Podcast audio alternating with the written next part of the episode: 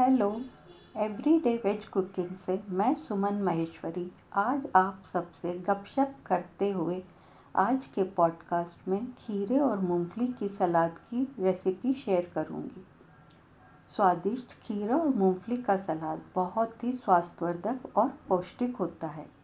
आप इस सलाद का आनंद किसी भी समय ले सकते हैं, लेकिन विशेष रूप से उपवास के दिनों में आप यह सलाद स्वास्थ्यवर्धक और पौष्टिक नाश्ते के लिए बना सकते हैं।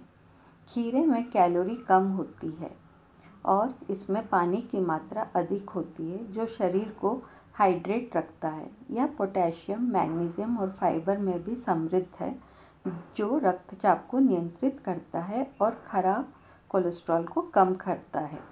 मुट्ठी भर मूंगफली से हमें एंटीऑक्सीडेंट, खनिज, विटामिन और प्रोटीन अच्छी मात्रा में प्राप्त होते हैं।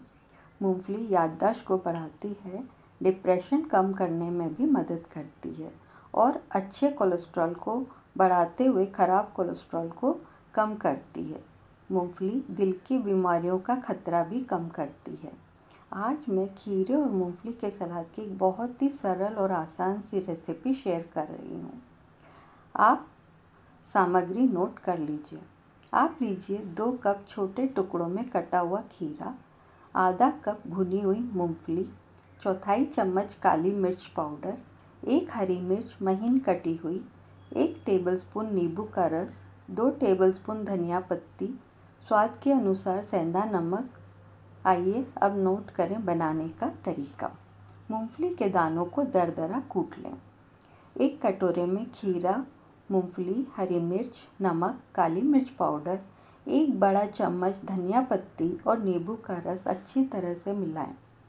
लीजिए सलाद तैयार है। एक खूबसूरत से बाउल में सलाद परोसें और धनिया पत्ती से सजा दें। स्वादिष्ट स्वास्थ्यवर्धक और पौष्टिक सलाद तैयार है। अब आप इसका आनंद लीजिए। आशा करती हूँ आज का पॉडकास्ट आप सबको पसंद आया होगा।